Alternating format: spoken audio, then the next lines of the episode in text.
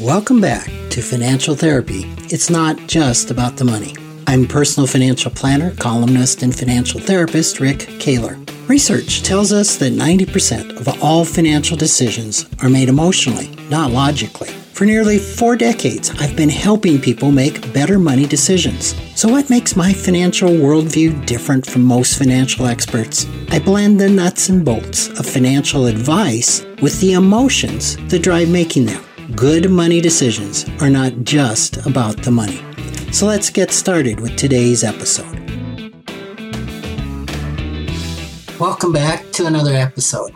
I'd like to talk about giving money to kids, and specifically giving money to kids at death. There's a lot to be said on this topic. I once um, talked with a psychologist who said he hadn't found a way yet to give money in a healthy manner to kids at death. Uh, certainly there's a, a lot of problems around it. One of the famous uh, billionaires, uh, Warren Buffett, has said he will limit what he gives his kids, and I think it's uh, five million each, and then he's giving the rest of it away. Could be wrong on that exact number. It, I think it's changed over the years with inflation, but nevertheless, let's just say he's giving only a very small portion of his net worth to his kids. And that's, that's the issue for him, is how do I give money in a healthy manner? So I want to talk about that, and I want to talk about it with a little bit different focus, and that is whether it makes sense to leave an inheritance with strings attached. Okay, so one of our money scripts in society is that if you're a good parent, you'll leave everything to your kids, and you'll leave it to them equally. But what happens in cases where you want to control the manner in which it's given, right? So you can give money to an heir just outright, and that's typically what I see done, where the, uh, the child gets the money and the child can do anything with that money they want.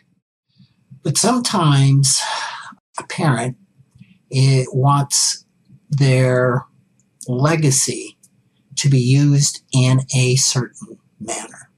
And so they will put limitations or strings on how the money is to be used. And the, the uh, examples are almost limitless. There's some folks that will leave money in a uh, where they'll they'll perhaps they'll match the amount of money that goes to the child with the amount of money that they come up so with. So maybe it could be on an income. If you earn forty thousand, then uh, my estate will give you another forty thousand annually. It could be done in a similar fashion for education, or just restricted to education, or restricted to buying a house. I mean, there's all sorts of ways that you can have strings to a gift. And it, this is not to say that strings are bad. They are not bad, but they can have unintended consequences.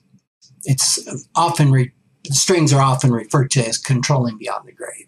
So uh, let's let's just look at this, because a person can have several different views on leaving money. I think the most popular view is, well, when I'm dead, I won't really care, and I can't really control everything after that. And it is up to my child, in this case, to use it responsibly, and if uh, they don't, well, then they don't. So that, that's definitely a valid approach. What could be behind that? There could be a, a lot of maturity behind that, of uh, saying, you know, I just got to let go control. I um, can't can really, really control it. There's too many unforeseen things. This would be especially true in the case if the parent trusts the child, of course, which is often the case, that I trust their ability to do what's right. Uh, there may be one child that investment, invests it. There may be another child that uses it to pay down their mortgage or buy a house, or another one that uh, takes a trip around the world. I want them to use it in the manner that they want to uh, to use it. So, as with any decision, the question is, am I really clean in that decision? Does that feel like I am settling or giving into some emotions that this would be too hard? Or, you know, is there a sense of a little bit of victim? Well, I can't do anything about it, so I'm just going to throw my hands up and just give that to them, when there's a deeper gnawing fear around that. So, like with anything, it can be complex, because some folks may really have some values around how they want to give their money. And I'm not suggesting that if somebody just gives outright gift to a child that they have no values. I'm not saying that. But the uh, parent may have some specific values that they uh, want to uh, see accomplished with the with the gift. So uh, as I said earlier, they may really value education. They may want to give a helping hand to a child in buying a home, or they may want to help assure the child's retirement. And if it isn't used in this way, or the child doesn't want to use it that way, then sometimes there is a provision for it to go toward another purpose that the giver wants to support. And in many cases, these limitations, these strings, are done in what the giver really feels, really believes is in the best interest of the child. So, along that lines, what happens when you have a child who is a chronic overspender, who just always needs money, is always asking for money, who is almost the typical American that would have to borrow or sell something to come up with a thousand dollars. And that doesn't mean that person is, is a chronic overspender. But what do you do with the child that can't handle money? I've seen a number of surveys and research that suggest most lump sum inheritance disappear within a few years of being inherited by an overspender.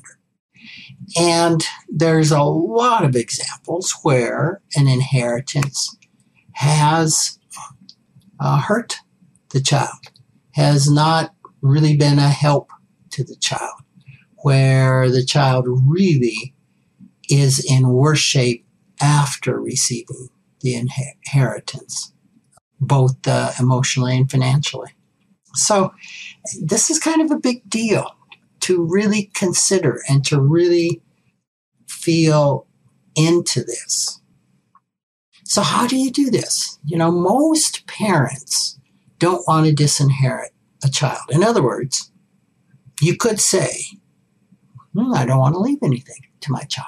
That usually brings up some really difficult emotions. A lot of guilt. It's not something that's done a lot. Oftentimes, disinheriting a child has underpinnings of anger and hurt. I would say hurt around that. So it's often not a really clean uh, course of action.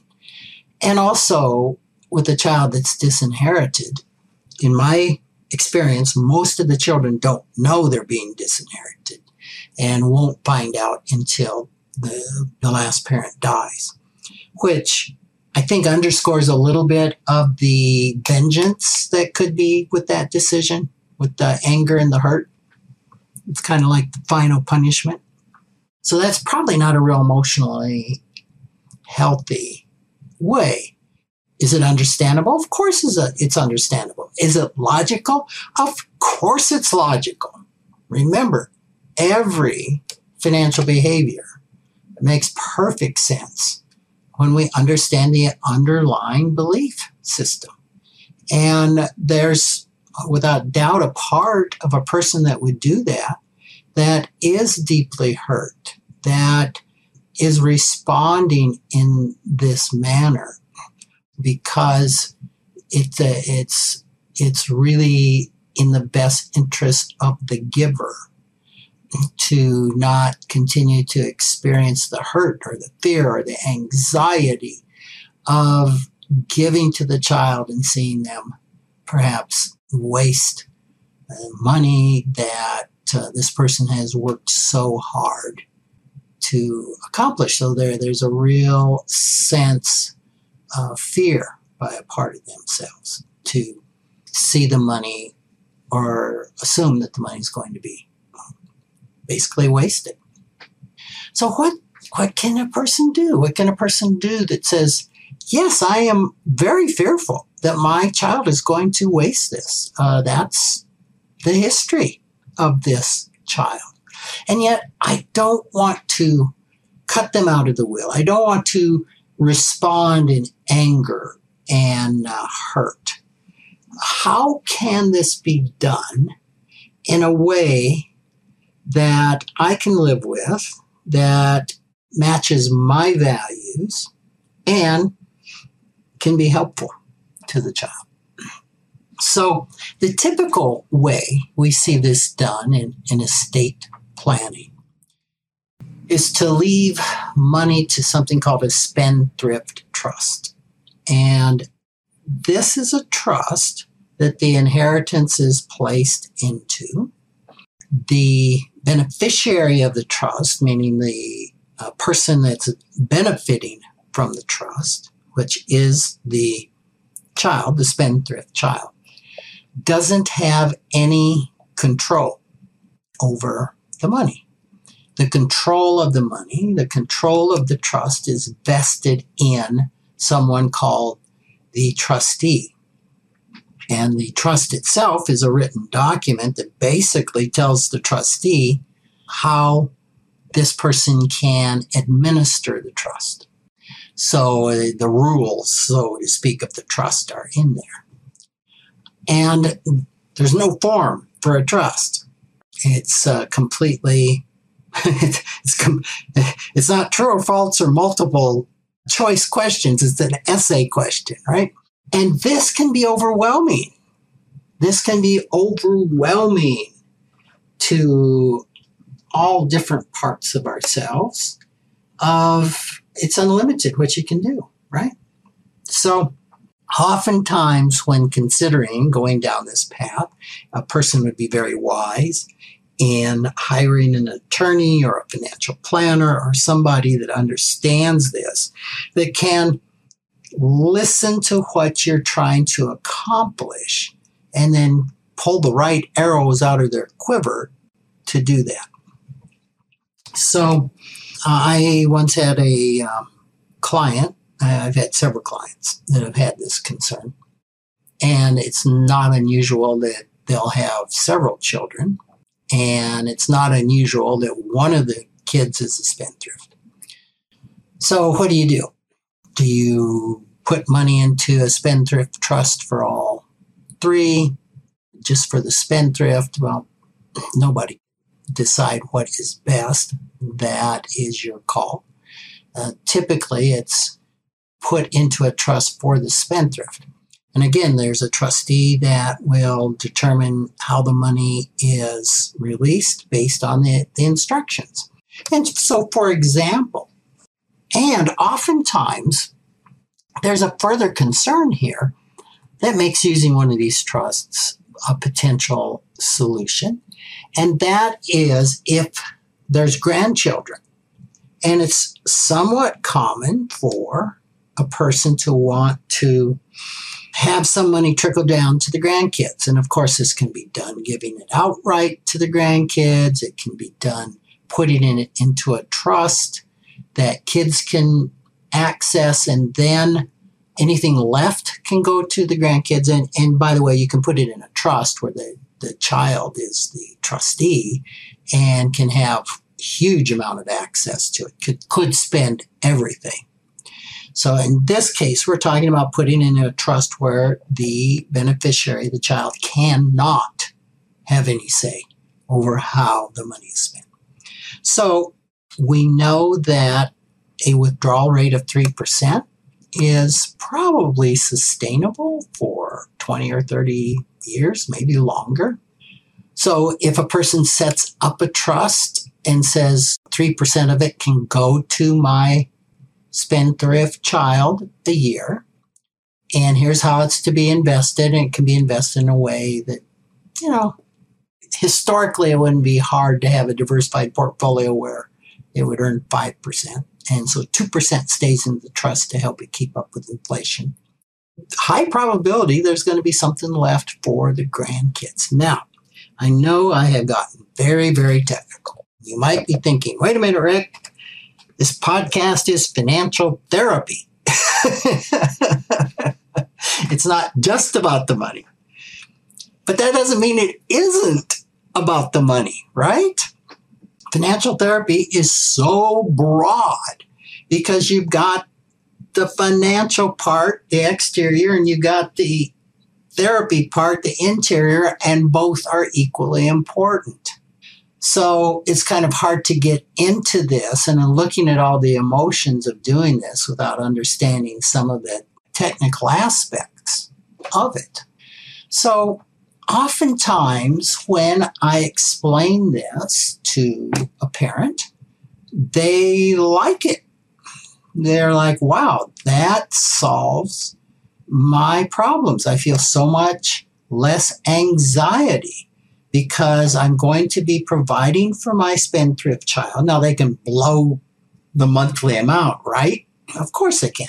And of course they probably will. But it's there. It's there to support them. And in high probability, that income is going to be there.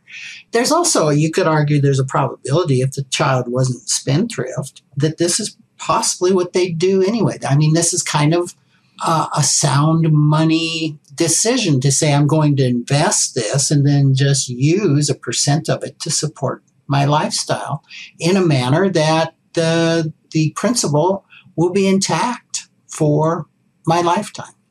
So it can really be a, a win-win. There's one big problem with this. Well, there's probably several problems. One problem is, again, if this is the surprise to the child upon death, while they haven't been written out of the will, if they see their siblings getting the full amount, which they probably will know, it's just it depends on how the wills and the trusts are all written, but they're probably going to know. Uh, they can feel, uh, well, they can have some really difficult emotions around that. Hurt and anger and betrayal and, and a bunch of things. So they're probably not going to be happy about that. Uh, and, and that is that they can't get to the money. They can't go buy a house. They can't take a trip around the world. They're limited to three percent a year. So like with just about everything that we've talked about uh, on this podcast, the uh, probably the more desirable outcome would be to have this conversation with the child before you die and let them know, here's what I have done. Here's the intention. My intentions here are good. They are not to punish you. They are to empower you. They are to help you. They are to protect you. They are to uh, assure that This money is here to support you for the rest of your life. They are here to assure that my grandchildren have something from me. So that may or may not be received.